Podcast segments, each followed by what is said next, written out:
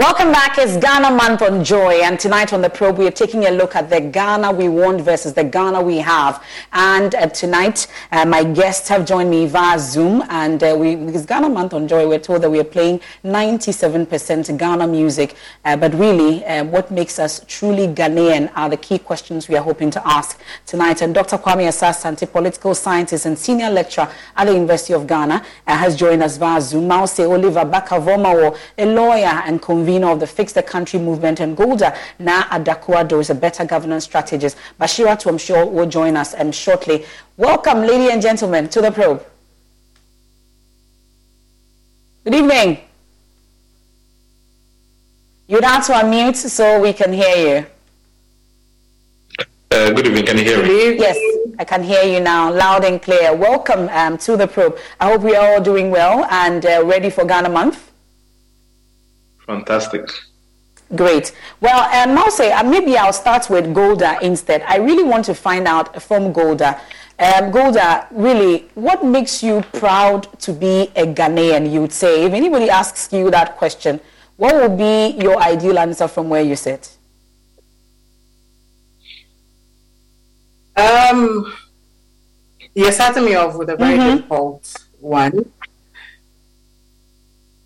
previously I would have said that what makes me proud as a Ghanaian is the fact that we have we we had so many um, milestone moments where it felt we were leading the African continent to progress in maybe peaceful, you know, nationhood, uh, to progress in democracy, uh, to be able to contribute uh, uh, the best brains to other parts of the continent to help.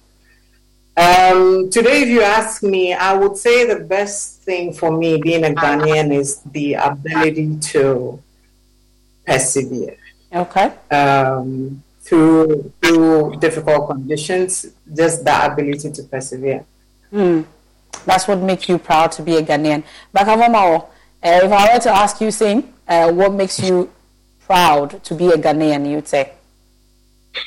I mean, I think the, the history and symbolism of this country's um, independence, fight for independence, and and the you know the I'd say for what it's represented for the entirety of the African continent, the promise of a of a new nation. You know, I think that a lot of us look back at that with a lot of nostalgia, and I think that our story is so unique that it can only be uh, that we, the people of Ghana, could only have constructed that history for ourselves. So that history is a sense of pride for a lot of us. Mm. But beyond that history, really, uh, Dr. Asah-Asante, I'm sure you've heard Golda and uh, Barker-Vormawor on this. How about you? Proudly Ghanaian, when we say that, what really does it mean? It's only coming from the fact that we're looking at how far we have arrived here from where we come from. All right if you are able to trace that history uh, that brought us to this far, uh, this is the only thing that put us together.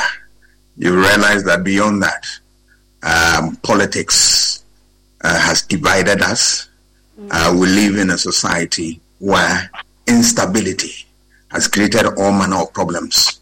And bad leadership has destroyed this one fine idea or building a society we call our own and defend it to the hilt. Uh, today, the story is different. Mm. And we know the forces at work that is preventing all these things from happening. But the good news is that you have young people of today, and some of whom are ready to fight on and continue from where our leaders left off. And for me, that's the spirit that is going to what hold us together and fight on. Otherwise, um, one would have been tempted to say that uh, it's already a lost battle. But uh, there is hope mm. at the end of uh, the day. Well, most all of you, I'm sure, very sure that you've traveled far and wide. But really, uh, we've heard elsewhere, at least, about the American dream, amongst others. Do we have a Ghanaian dream?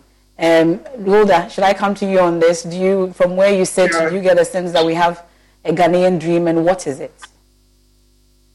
This was actually a project some almost four years ago where we spent time uh, asking people, what would you declare as a Ghanaian dream? Mm-hmm.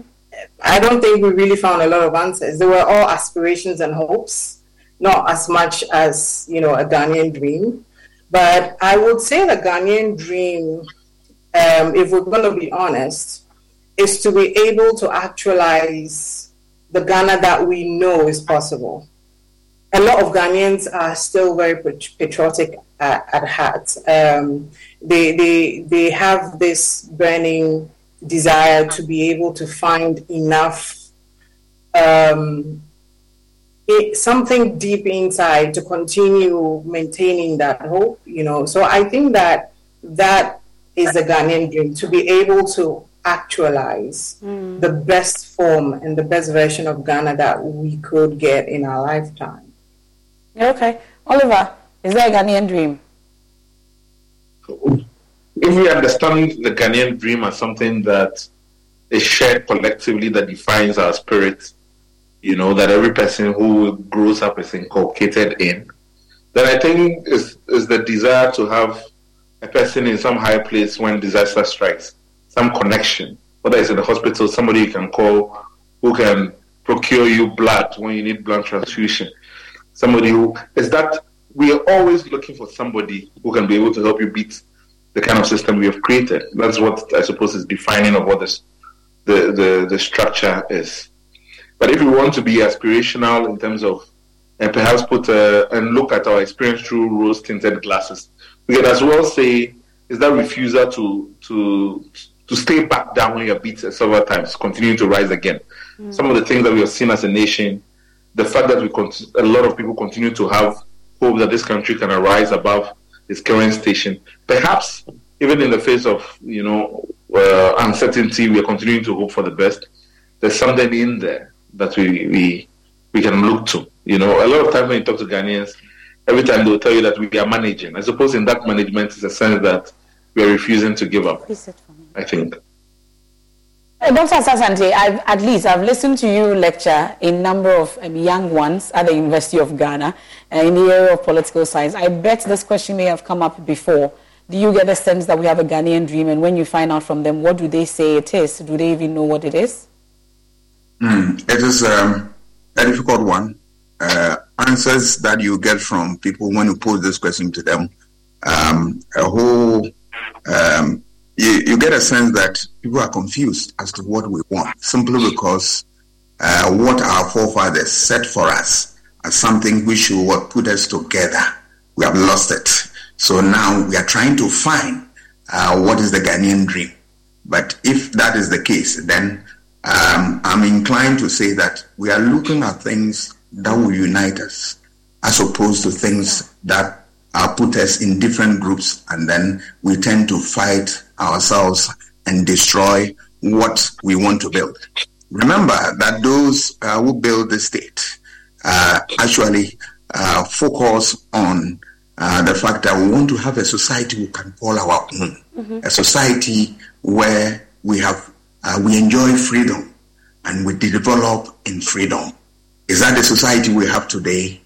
Um, a society where uh, you have leaders who can see things far ahead of them and be able to predict what will happen and then find solutions to problems uh, that are ahead of us.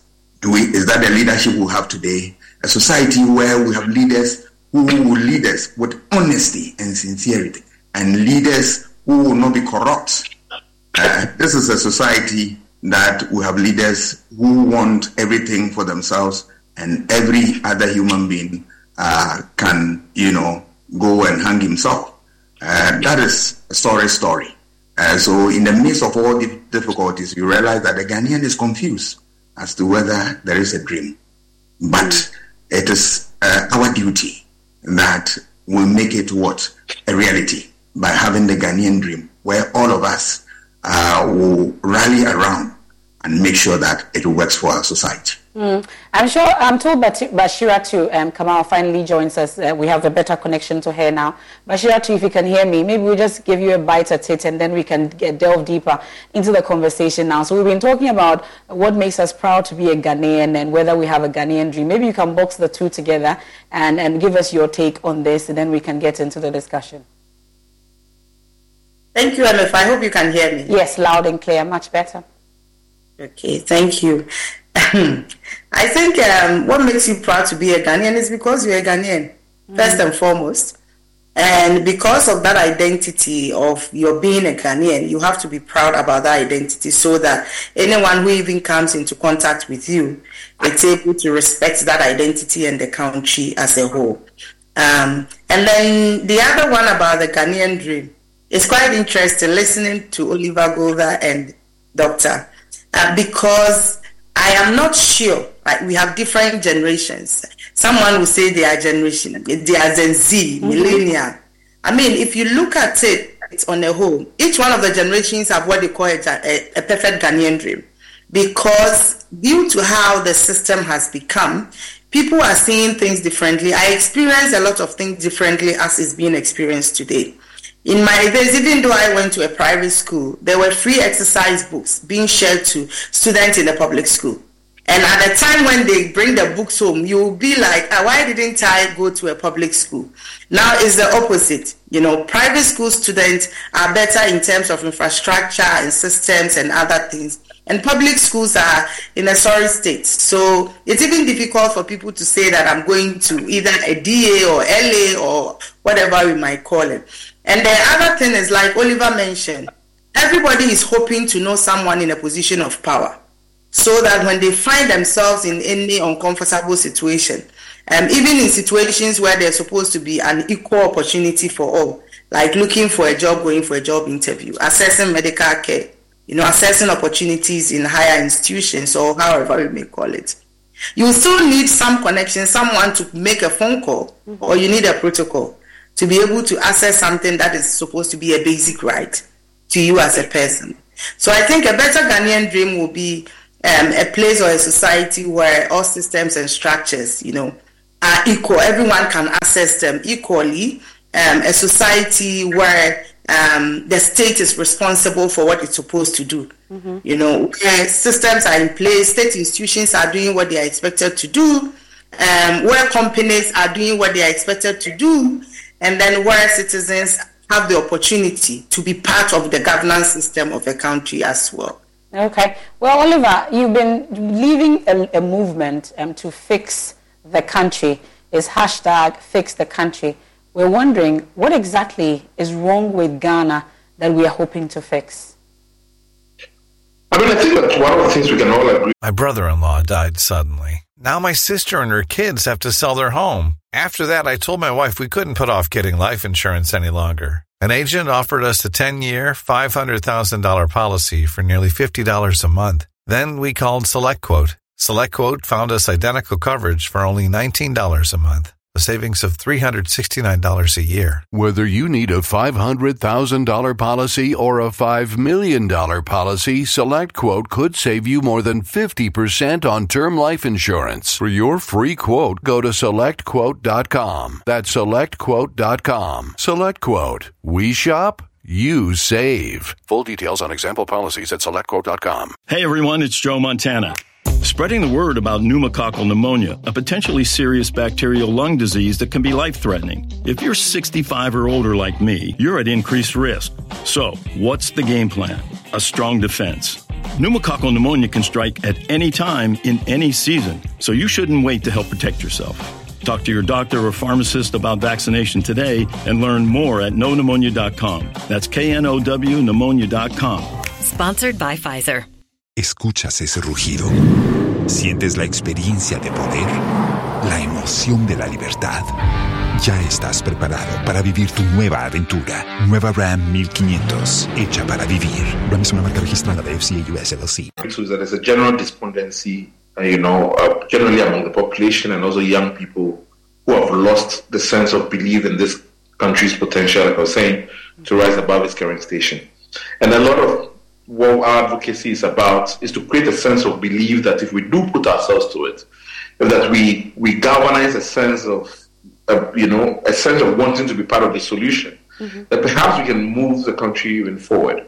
So a lot of the times we've talked about that our advocacy and our messaging is more directed towards the Ghanaian rather than those who are in, in positions of power.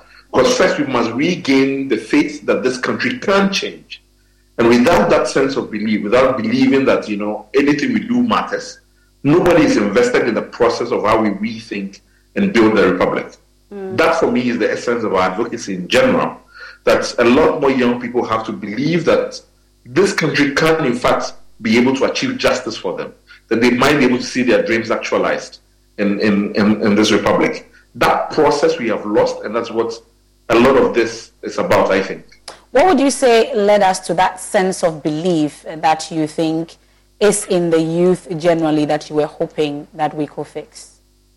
Well, it's, it's so, it's, it's, it's I mean, it's, I, I, I, a lot of the times I talk about the Fourth Republic and the 30 mm-hmm. years we have seen. Mm-hmm. Uh, not because past years have not brought us closer. But I think that in 1992 there was a sense of renewal that we were not going to do politics of old, that things were going to change, that we we're going to be going to see the Vision 2020 Ghana realized. You know, there were so many promises that were made that whether they were not believed by the elite class that made those promises, or in fact there was no commitment to actualizing and realizing them. And as a result of it, so many people have seen dreams broken. So many people have lost people within the dysfunctional healthcare system. So many people have lost job opportunities, opportunities to be able to grow for themselves. A lot of us are, are, are walking into retirement where our pensions are not secure. You know, so we are we are seeing a whole generation lost. And in fact, the fact that all of this is happening in our lifetime, we are not seeing punishments being given to anybody. We are not seeing any sense of real accountability for some of the things that are happening in the country. Obviously, people give up. So in so many types of situations where even injustice has occurred, myself as somebody has been involved in the process of you know trying to get justice for people and all things, even in those situations, people want to be able to they want to have a touch and go relationship. If if I was slapped and they took my phone, I just want the phone back and I don't want to deal with it because I don't truly believe that justice can occur. You know, so just the little I can get out of this system that doesn't is not invested towards restoring the faith of its citizens. Gradually, we, we feel the effect. You know, one of the things I say is that if you look at public sector generally, there's a general feeling that those at the top get away with so much corruption and graft that for, to get any service done, people feel justified to ask you for money. Because they feel like, well, those at the top have sorted themselves out. I might as well do same. But if there's a sense that there's a real accountability, there's real transparency, that people actually pay for, for the wrongs they do, that feeling will transcend across how we deal in the public space or, or treat the public thing. Mm. So that has accumulated and gotten us to this point, I think. Well, some of us have seen uh, the journey in terms of um, this campaign and advocacy to fix the country, but really, 67 year old Amagana, how has it been fixing it? Oliver, maybe I'll wrap up on, on that with you. Well, one of the things, I suppose one of the things that we can still take pride in is that it's still a young republic, if mm. you, I mean, comparatively to so many different societies. And that as long as a lot of people, we can still create a critical mass of people who believe or come to, whether it's blind faith or other, that this republic, Amagana, this our motherland, can still be able to, you know, and their can say take on his best cloth, find into my preference. Mm-hmm. That belief and sense that things can change is only what can drive this republic forward. But if we lose that, then we lose everything, I think. Mm. Dr. Asante, this 67 um, year old country, uh, we call her Amagana. Uh, I, I, don't know why, but at least that's what we've all come to know. That um, is our motherland, and she's Ama. But really, this is the Ghana we have. Uh, but we are told there is a Ghana we want. Really, what's wrong with this Ghana we have, such that there is a Ghana we are looking forward to or desiring to have? Uh, the wrong things about this Ghana that we have today is that we are in leadership crisis.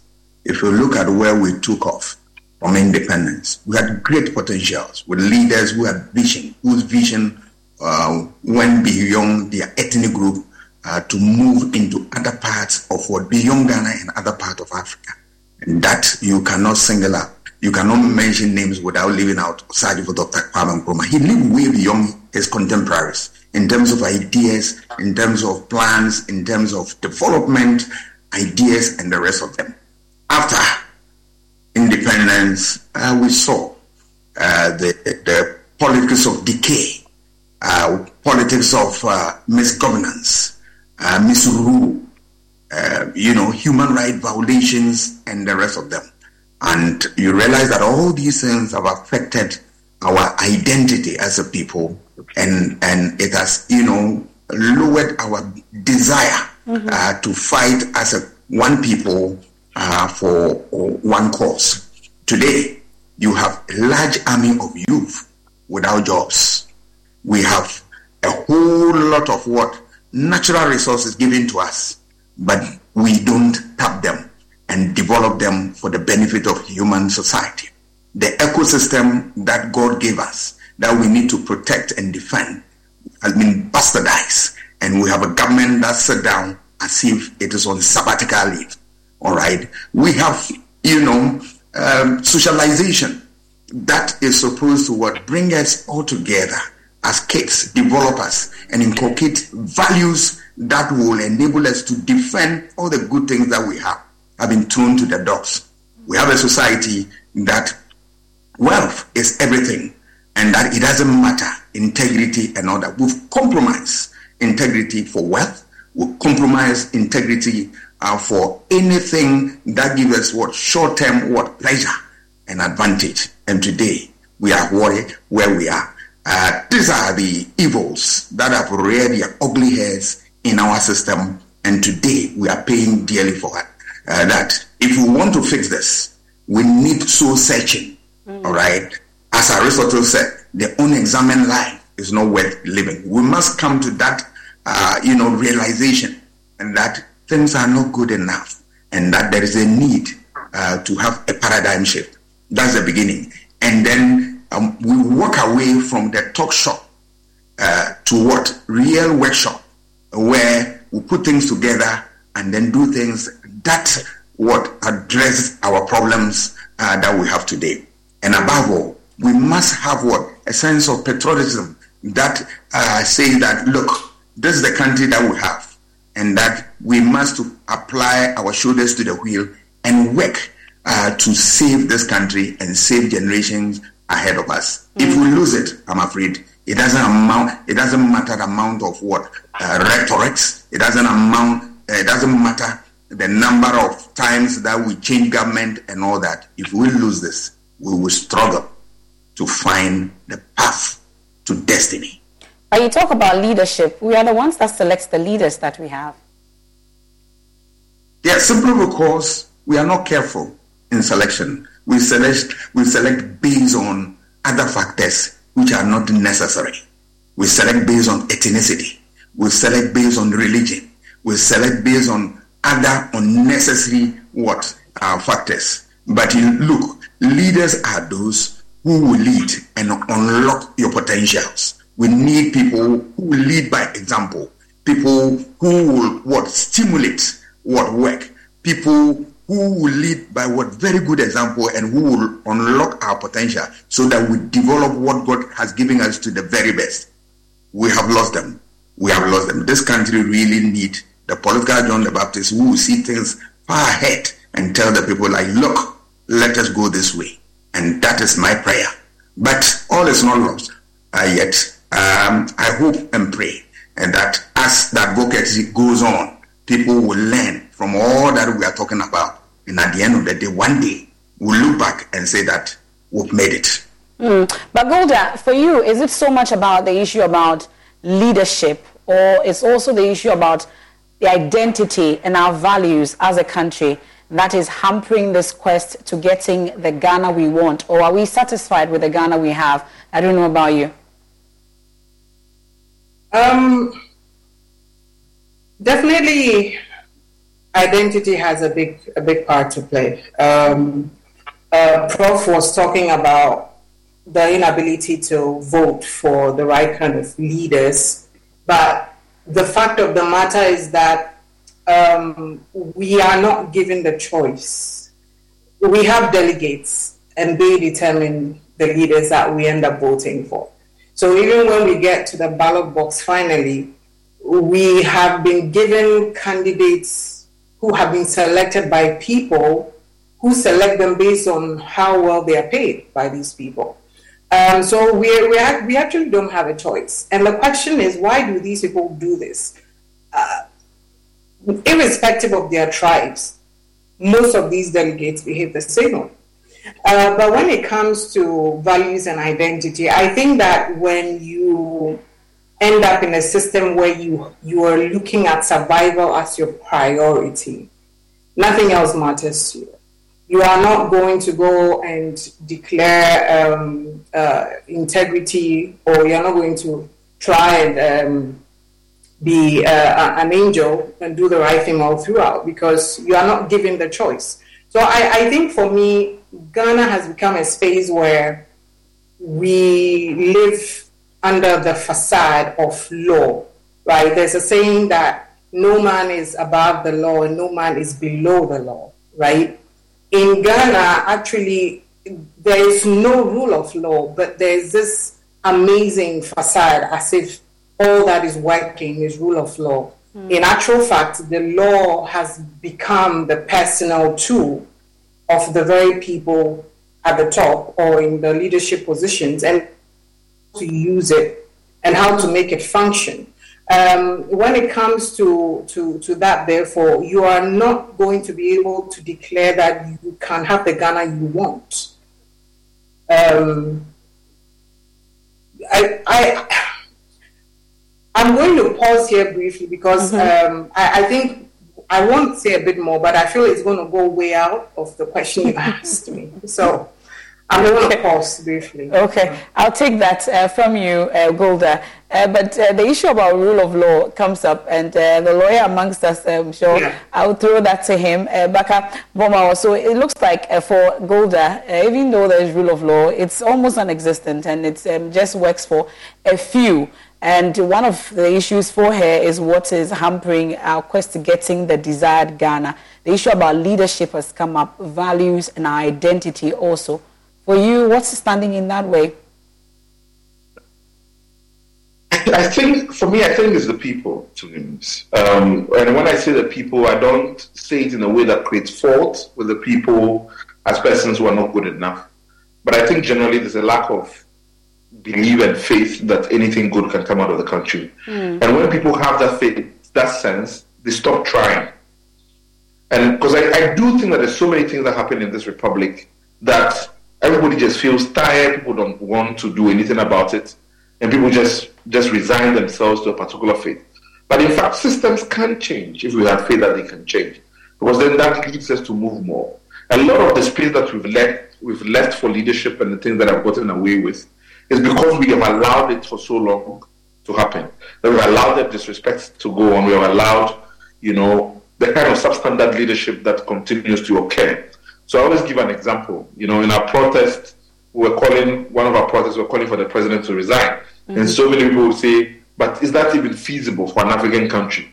You, it's almost as if our imagination blocks at a certain point. That our, our, you know, refusal to believe in our own capacity and our voices singing enough to demand for those who we are by our own industry elected to be accountable for us and that we can withdraw that mandate when when we feel so. So I do think that that process of rebuilding the faith that in fact you matter, your voice matter, and everything you have to do can create change has to be discovered for this country to be able to move forward. If not, it has always been the nature of power for people to take advantage of those who are meek and those who are voiceless. Mm. That is the way in which power has traditionally operated, and if given the space, it will continue to do so. And we always say that power concedes nothing without demand. We have to make that demand. We have to knock on those doors. That is the way we, the people, come in. So far, we are not doing enough. But we always have to remember that even as we are trying to do more, power, power is placed to continue to push back at us, to create scapegoats out of people who speak up, to try to make the cost of you standing up if really expensive. But you have to remember that at the long run, at the end of the day, you win, and that generations after you do not have to suffer the same fate that you have suffered. Yeah. Some of the things that we are talking about, some of the struggles we are doing now, we won't do them if our parents and fathers before us, mothers, had done these struggles, had pushed back against the system. And we have to have a sense of responsibility towards tomorrow's generation. that we may not see these changes in our lifetime, but my God, tomorrow deserves better than we see today. Mm, because I was coming to that. This issue about we not having the faith and resigning uh, from having that kind of faith that things would change for the better. Can you really blame the people uh, if you say that they've stopped having that kind of faith? Because over the period, nothing really has come out from having that faith. What then do you expect them to do? That is true. I mean, I think that power operates in a way that makes you feel voiceless. It's intended to do so that you begin to internalize it. And that when you begin to internalize that sense that your leaders cannot give you anything, they feel much more secure in where they are. So you say that the rent is expensive in Ghana. They say if you don't like Ghana, go to Canada. Things that sense of disrespect that it doesn't stop. You know, and you have to be able to get to a point where you say that, you know what, we may have lost the faith now, and I don't believe that, I don't even know if this will work, but I'll stay there and fight nonetheless. We have to get to that point where we stop the slide. That is where the, uh, you know, our sense and our focus is working towards. Because without that, it doesn't ever stop. I always give the example that if you take Haiti, Haiti gained its independence as far back in the 18th century, in the 1700s. If you take Liberia, one of the oldest African republics, they are worse off than we are today. Time alone does not solve the problems that the country has. So if you think that just by being, things will change, it's not going to happen. They can, in fact, get worse. And history has shown that they do get worse unless the people themselves resolve and stand up to demand different. So that's the that's the unfortunate situation which we are put in. But it's a situation which power wants it to be in. This desperation, this sense that nothing works, because then they can profit better of our backs. Hmm. Bash, really, um, for you, uh, in terms of you've heard the issues about leadership and the people themselves, the issue about our culture and our identity. One of the reasons why we are not getting to the Ghana we want, and we're sticking with the Ghana we have, and people have resigned from having faith, at least from what you've heard from Barker-Vormawor. What, what would you say is actually hampering our quest to get to where we, we are supposed to be? Hmm. I think key amongst them, Prof mentioned, is the issue about the leadership crisis that we all find ourselves in. Um, no matter how we choose to look at it, someone needs to take the lead, and we have voted for people to take the lead on such things. Now, it's sad to note that in our current dispensation, those people we have voted to give power to are using the power to actually oppress us in the end. And the question you asked Oliver about um, why are the people, why have the people resigned to faith? Why are we not acting? It's also about an issue of witch hunting, mm. victimization, oppression in different forms, because you have people who speak up. Just common writing a common post on Facebook mm. or commenting under somebody's post on Facebook. Mm-hmm. The next thing they see themselves at the disciplinary committee of the organization where letters would have been written or just a phone call would have been written and you are called and asked choose between politics and your job or choose between criticizing this government or this mp and your job and in this society where i mean uh, getting a job is really difficult i mean of course it's given that people will choose their livelihood over commenting around issues of political interest or issues that benefit all of us generally. And we, uh, I mean, as a member of the Fix the Country, we've seen it unfold itself in different forms. When some of the conveners of Fix the Country um, suffered the same fate, so some of them we did understand had to just go back you know, step back a bit from the campaign and others. And added to this is also this culture of, you know, we talk. Oh, sorry, there's a light out here. I'm on a plantation, so yeah, it's fine. That's fine. There's this, there's this, there's this culture of um, Jamenka, you know, which which has become quite popular. So people will tell you if you you you are talking about issues and you are even trying to educate people to understand that when an MP builds a school or a borehole for you, he has not done you a favor. He's actually supposed to do that, and you have paid for that to be done. You know, um, that people are being told that you don't have to question the system. Allow the, the system to operate. What you have to do, focus on your work, get your money, and move on with your life you know, without complaining. But we do also forget that not everyone will have that voice to be able to, you know, speak on issues generally like we are just doing on um, now on TV. Not everyone will want to do that. even though people may have agency, but it may be difficult for them, just for the same reasons what I just told you that people might be witch hunted. I, for instance, there was a time that I was filled to be on a TV show, and then within minutes, I think 30 minutes to the show, I had a call that the show had been cancelled. But it was not so. It was because of my involvement in social media activism that someone felt that I was um, bashing them too much. So they had influence in that media house. So they got my name out. And it was not also like I was being paid to be on that show. So they are lost. But who was going to benefit from my comment? You know, who was going to be the person who learned something new to be able to ask for what um, belongs to them rightfully? Then there is also an issue of voter apathy now, in this 2024 election, we are waiting to see how it plays out. Mm. Whether people will genuinely go out to vote or people will resign to fate to say that this is my political party. I am disappointed by what the party has done. So I'd rather not vote at all and I'll stay at home. You know, and that is where you begin to have the challenge of others going out in their numbers to vote, electing leaders that you end up sitting down and complaining about, but you refuse to go and vote. And you also have a situation where, like a lot of Ghanaians will say, that we have no option. It's the same political parties we have to choose from.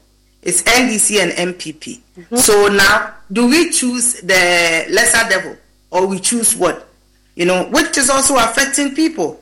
And we have people who have also tasted the two sides and are saying that there is no hope. So I just have to face my business and go ahead and do that business as well.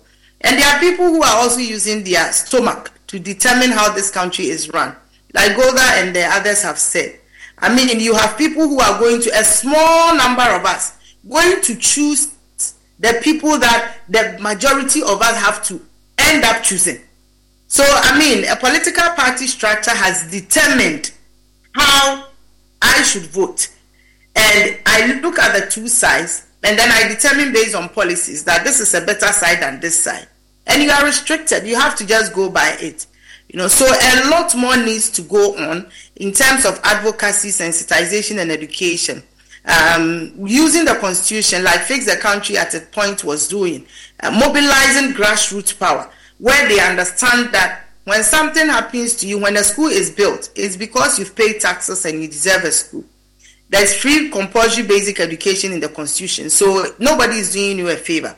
The more we think that people know that these things are supposed to be a right to them, the better they will behave. So that it's not like an MP refused to build a, to- a, public toilet for us. So we won't vote for that MP for refusing to build a public toilet as well.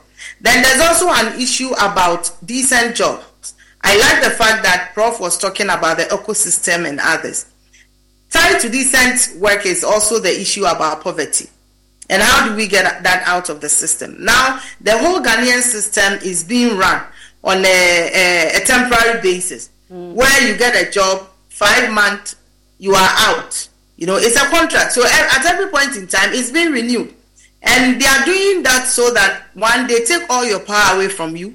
You are guiding what you say at the workplace. You can't complain. You can't comment on how your job is structured, how much you are even paid you can't take them to authorities if they um, they breach the law or in terms of payment of statutory deduction like pensions and others. You know, but if you have if you don't have a temporary job, you can comment on these things and if you have the right to maybe form trade unions and the union is speaking on your behalf, you have more power. But these things are no longer there. But these are things that were basic things and it's also enshrined in the constitution Freedom of association. Ghana has ratified several international treaties and protocols, including the ILO Convention. So, right to collective bargaining. So, if I know that I comment on how work is structured and management is doing something wrong and I talk about it, and uh, they will not come after me, I'll still be protected. I'll definitely uh, talk for the right things to be done in the organization rather than sitting aloof. And it's the same thing we are seeing in our system where our MPs can talk anyhow to us and we can't even ask them for accountability. Mm. And the biggest question, I understand that at some point Golda was getting a bit emotional. Yeah. And I do understand her because you live in a system whereby if I don't have money, if Golda doesn't have money, Oliver, Prof, or whoever, we are stuck in this system for seeking health care for ourselves and our families on this national health insurance that the people who claim that it's working perfectly are not enrolling their families on the same educational system that they are not using and they are sending all their family and their children outside of the country in their quest for better education. But they are forcing us to stay in this system. They pick flight they go outside to seek better health care using the same resources we could have used you know to support some of our health facilities that we have. And even the health facilities that we have if you go seeking health care in this same system that we are looking to be better and you don't have money to pay. And you rely solely on the national health insurance that they tell us is the best. You know you you may die. You might die. So in the end you have to choose. They'll ask you whether you are using the national health insurance or you are Or not using pay. the national health mm. insurance. You know if you are paying out of pocket there is a special way that you are treated in a hospital. That one they can dispute it but that is the truth. All of us have become victims of that system if you are using national health insurance there is a way you also are treated in the same hospital. And this is not just affecting people who are wealthy or people who are poor. All of us put together. That is why it's important that we all come together with one voice you know mm. to talk about the system and make ghana better. So Okay. that we can all live in a society that is just that is free and that we can all talk freely without any fear of reprisal. victimization. Really, um, Dr. Sasanti, you raised the issue about leadership, but you had Golda and then also uh, Bash um, raise the issue about uh, how can we talk about leadership when, in fact, we have allowed just a small group of people and the political party structure to give us the option of choosing between the, the bigger evil and the lesser of those evils to lead this country. Um, you are into political science, really. Um, is, is it time to change that kind of system? Is it possible to actually change that kind of system to make it better in terms of who we elect or who we put out there as our leaders?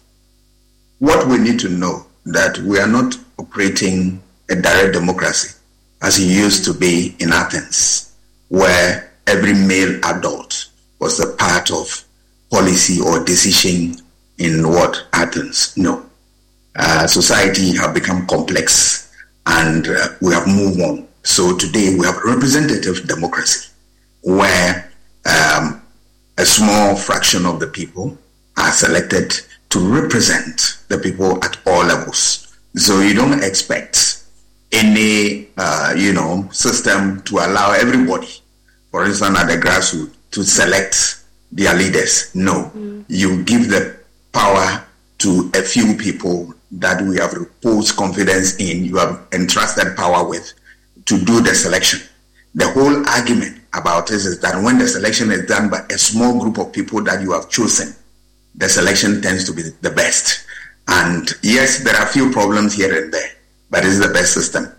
And that at the end of the day, uh, you or and I have a duty uh, to sanction that or to reject it. That is where the bulk of the responsibility lies.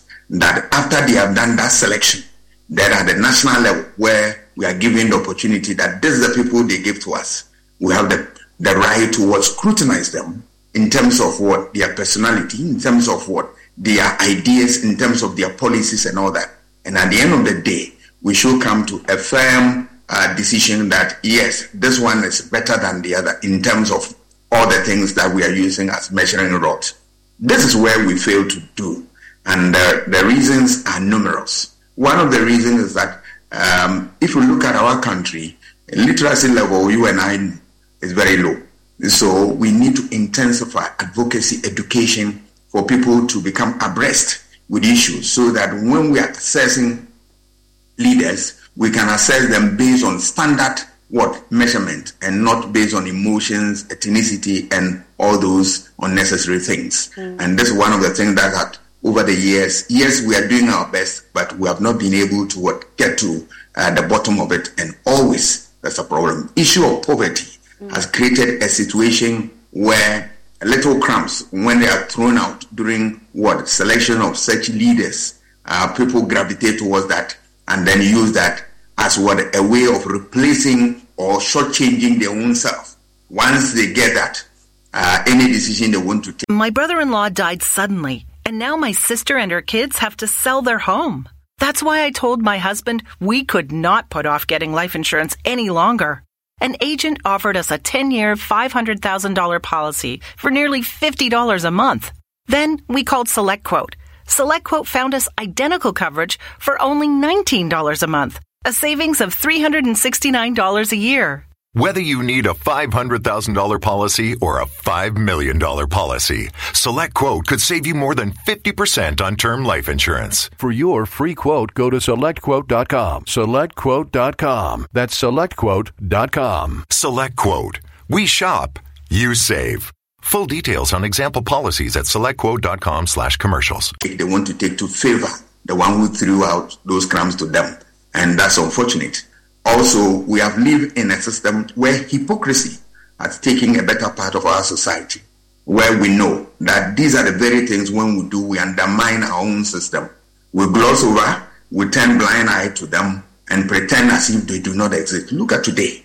Uh, people are looking for political power mm. and as if they are on the market. It's for sale. The person with the highest what money is able to what buy, uh, sell uh, you throw out money out and people buy and then you get a leader. If you get a leader through this process, of course, you are not going to get a leader worth his or her salt. You are going to get somebody that money through monetary what inducement. One, you are, he has born out of that process. That is not leadership. Okay. And today, who has the courage, the team, the, the courage to stand and talk about these things? Political parties are saying all this. We see them in broad daylight sharing money but we have lost leaders in our society who said this is wrong and all that. They would deceive us into believing that it is what? Oh, nothing. It is a means by which we help people who don't have transport and all that. These arguments uh, must be, you know, sent to the Marines. It's, it's bogus, but here you are. You will, have people, well-meaning people who support this and pretend as if nothing. Hypocrisy is killing us. And also, one of the things that have undermined leadership so much is the fact that look, we are prepared to die with our party forever and their leaders. It doesn't matter whether they do things right or wrong. Uh, party tradition has really, you know, occupied our attention so much that uh, we look down upon real issues that really support society. Okay. We, uh, we, we worship our leaders, uh, we, we, we hold them in high esteem, and we are not ready uh, to speak uh, truth to power, and that is what is lacking. Mm. I believe that if you really want to build the Ghana that you and I believe in, Ghana that our forefathers what built and had a dream that we will be able to continue the forward march, then we need to change our ways. Mm. We need to be able to be bold and then what speak the truth at all times. It mm. doesn't matter whether it hurts or not. Okay. We need to have leaders who have what vision, whose vision goes beyond this country, and then leaders who will be able to bring things that would improve our lot. Okay. We need leaders who are selfless and they are prepared to serve this country.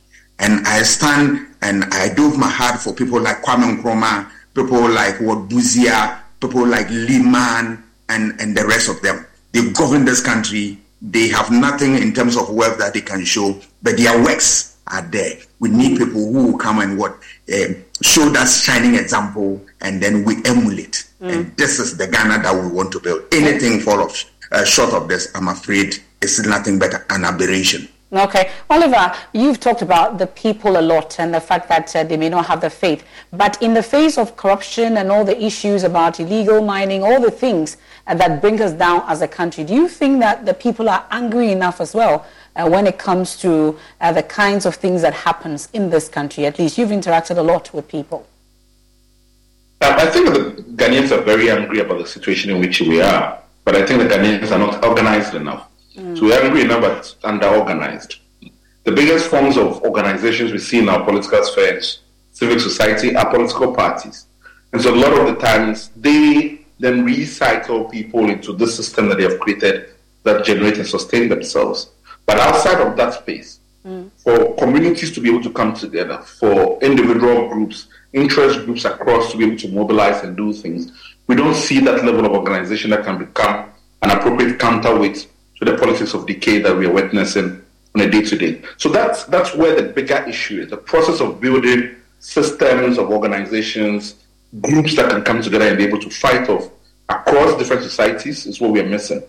If you go to France, you see that the farmers' unions are very, very well organized. They can take over the airports, they can okay. pour all their produce onto the streets. We don't see that level of organization here, mm. and that's one of the biggest challenges to be able to build effective counterweight system to the kind of politics and, and, and the system that the politicians have created, in fact. Mm. Okay. In wrapping up, I'm going to go down and then bash on this, but um, in some three days, we are 67. Are we truly independent? Our theme is our independence, our pride. Is there anything to be proud of when it comes to our independence? Are we truly independent? Well, behind you, we, we, we have the Independence Arch, and mm-hmm. it says freedom and justice. Mm-hmm. I think that those ought to be the measurement of our society. How have we built a just society? Are people free from economic anxiety? Are they free from poverty? Have we been able to liberate people from the ills of the society that we have created? I don't think that we've been able to measure to our own ideals and what we, the founding fathers and the founding generation, put ahead of themselves as the ultimate goal for our society. The challenge is not that we are not there. The challenge is, in fact, that it doesn't seem that we have constructed a path that will take us there. And that's even the most depressing part of it. So even though we yearn for these things, and every society must always seek to move and continue to go beyond, mm-hmm. we don't seem to have a clear direction, and the persons that we continue to put in place do not even care about the project of really leading us towards a just society and, and ensuring that people are in fact free in their pursuits. Okay, Golda, independence, our pride. Truly, we have independence at 67 that we should be proud of. Um, I, I think that we did not get the chance to truly bond as a as a people, as a nation, um, before the colonial masters took over, and after we got our technical independence from the colonial masters, I believe that the um, the Nkrumah situation that led to the one-party state and the paranoia that led to the coup d'état has also not helped us in really coming together to bond as a people until we truly come together and see ourselves as one, mm-hmm. it will be very difficult for us to enjoy the independence that we've been celebrating uh, because a country is its people. You can't have an empty landmass without the people, and the people are actually just separate individuals doing their own thing. Um, so, so we need to move on, on, on the issue of how do we truly find leaders who can bring us together. Mm. Um, the leadership situation, I heard what Prof said, and I'm very quickly going to say that in the local, uh, the, the, assembly elections that were held recently, yeah. people got into their positions with as few as six, seven votes. Do we have anything in our laws that declare that if 90% of voters decide not to go and vote, if we do not get 50% of them, we will not declare president. If we don't have laws of that nature. We're going to keep doing this whole. Well, for presidency, at least, it ought to be 50 plus one, at least for the presidency. Is the district assemblies that I'm not too sure what, what is said. Right. Mm. Right. So, so th- those are the problems because, you know, okay. the smallest unit of our, you know, democracy has to be able to reflect these things that uh, uh, are practiced at the top. So uh, I worry about a lot of these situations mm-hmm. um, and how that keeps us away from truly being independent. Okay. Um, until that that happens, we can only continue to, to hope. Okay. Well, this is a discussion that definitely uh, will continue having throughout the month of um, March because it's um, our Heritage Month and a month of uh, Ghana Month, we call it we're really out of time on this. I was hoping to hear Bash and uh, Dr. Kwame Asah-Asante finally on our true independence, but definitely Dr. Asah-Asante and Bash, I promise you, we'll get to have this discussion again. We are grateful uh, for your time here on the probe. Uh, Bashiratu Kamal is a gender, labor and safeguarding specialist. Dr. Kwame Asah-Asante, a political scientist and senior lecturer at the University of Ghana. Mawuse Oliver Barker-Vormawor, a lawyer and convener of the Fix the Country movement. And then Golda Na Adakwado is a